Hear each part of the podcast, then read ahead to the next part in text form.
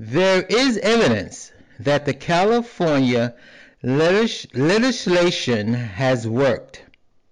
Between 2013 and 2017, the proportion of children attending kindergarten who were not up to date on their vaccination halved to 4.9%. But this might not tell the whole story. Daniel Salmon, director of the Johns Hopkins Institute for Vaccine Safety in Baltimore, Maryland, points out that the number of unvaccinated children being educated at home in California almost quadrupled between the 2016-17 and the 2018-19 school years. I'm about to give you my reasoning and analytical views on why I'm a skeptic of vaccines.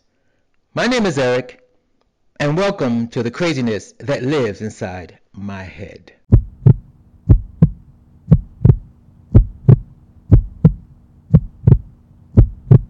So, COVID 19 vaccine is out on the market. Like all new pharmaceuticals, is now and has no long term history of, pro- of proclaiming its effectiveness or mandating its use unless the companies or even the governments are going to compensate those humans that become damaged by its incompetence and or its inconsistencies. It's one thing to make an individual decision to take a drug and accept the, the responsibility if that drug doesn't work than to be forced to take an unproven drug and die or be damaged from it. Whose responsibility is that?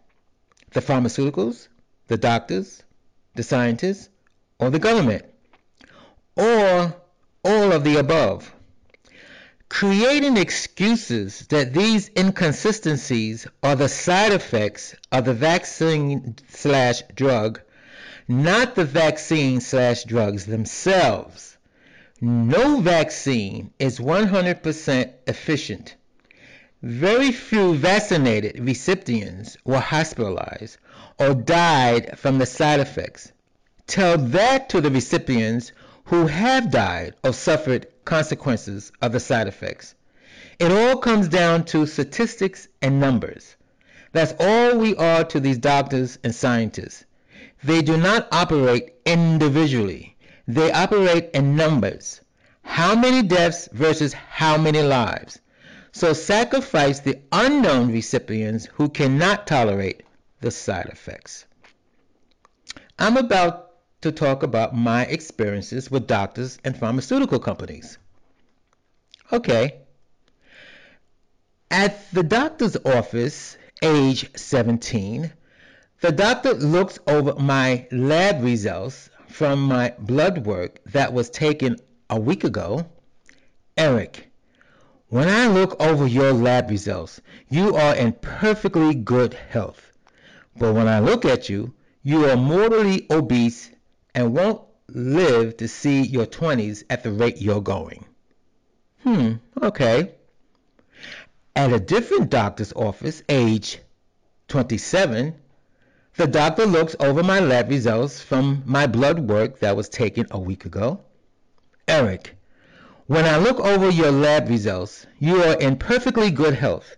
But when I look at you, you are mortally obese and won't live to see your 30s at the rate you are going. Hmm. Okay. At another different doctor's office, now age 37, the doctor looks over my lab results from my blood work that was taken a week ago. Eric, when I look over your lab results, you are in perfectly good health. But when I look at you, you are morbidly obese and won't live to see your 40s at the rate you are going. Hmm, all right. At age 40, I went to a doctor to lose weight. The doctor had me on fen-phen. I lost weight and found that when I stopped taking the pills, the weight returned. So I asked the doctor, Do I have to be taking these pills for the rest of my life? Yes, he responded. I don't want to take any pills for the rest of my life, I objected. Well, if you want to live to see an old age, and this medication will help you lose weight, otherwise, you're going to die of a heart attack before you're 50 for being morbidly obese, he explained. That's okay. I'm not taking them any anymore, I told him. He exploded into a frenzy and bombarded me with fire and brimstone. You gonna tell me what you're not going to take? I'm the doctor, Eric. And I've been to four years of college, four years of medical school, seven years of residency, and you're gonna tell me you're not taking this medication? And then in all my intuition and fears, about the drug proved me right. What happened to the drug fen-phen?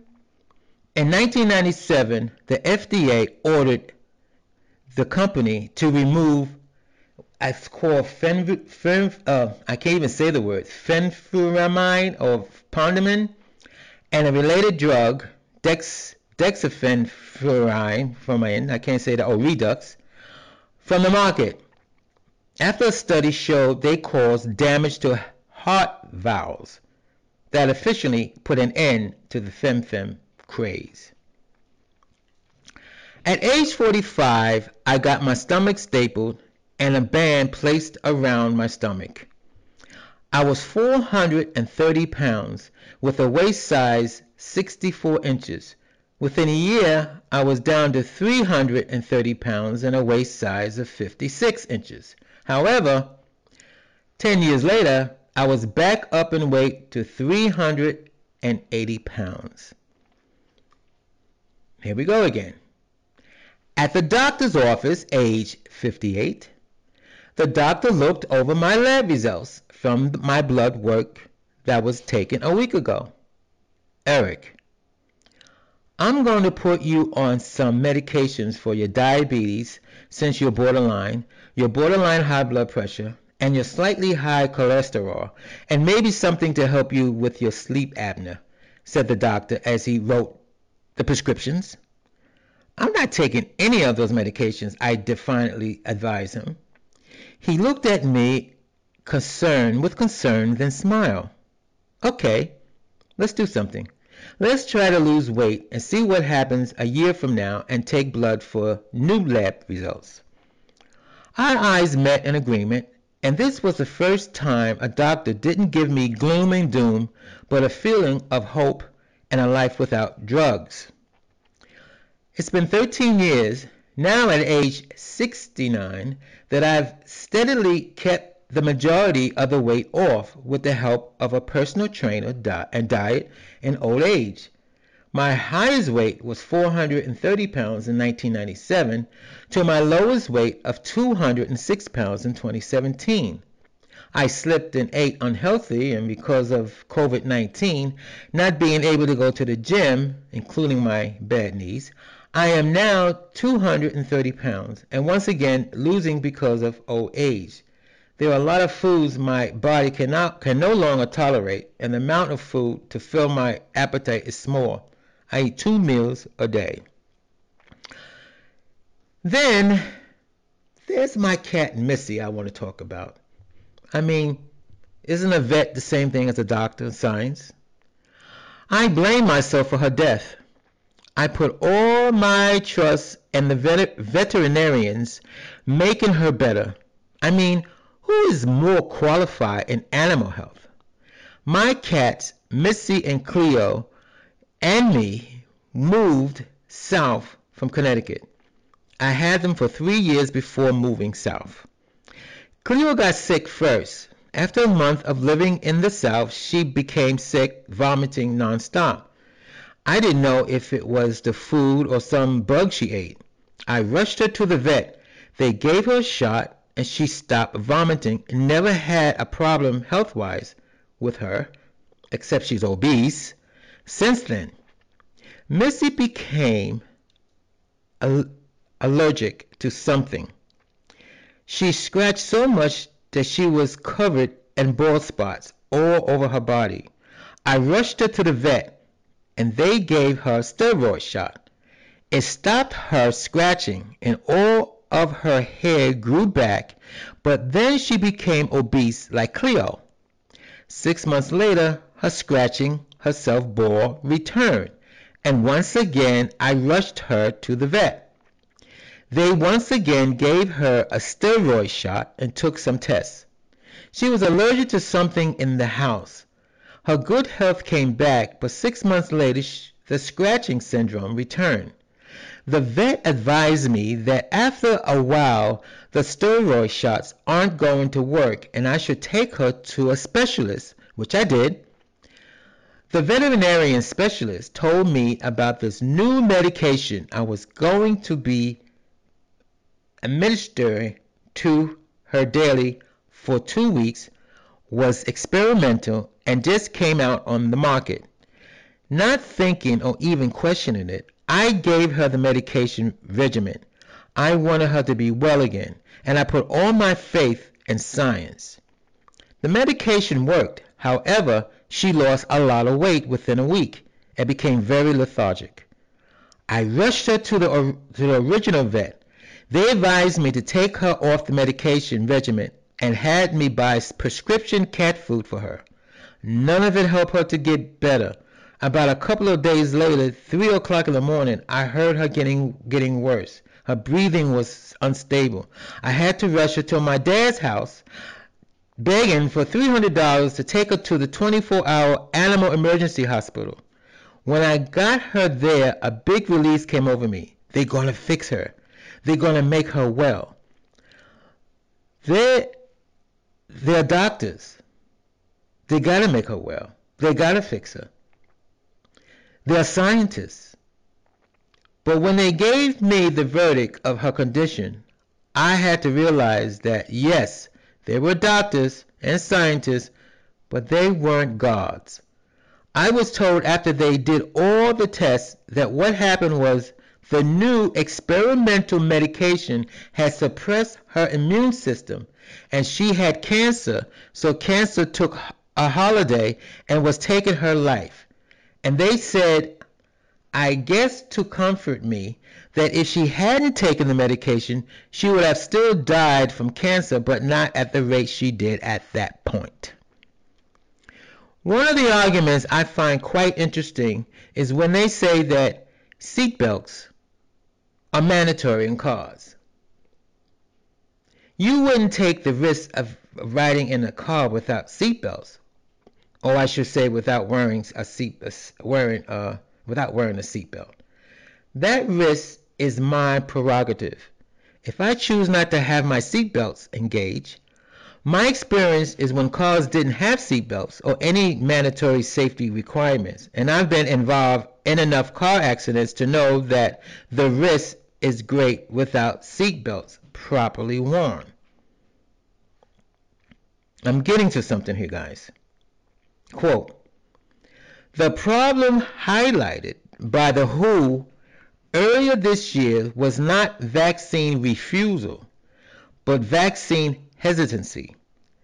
In most, most countries, the proportion of the population that staunchly opposes vaccines is less than 2%.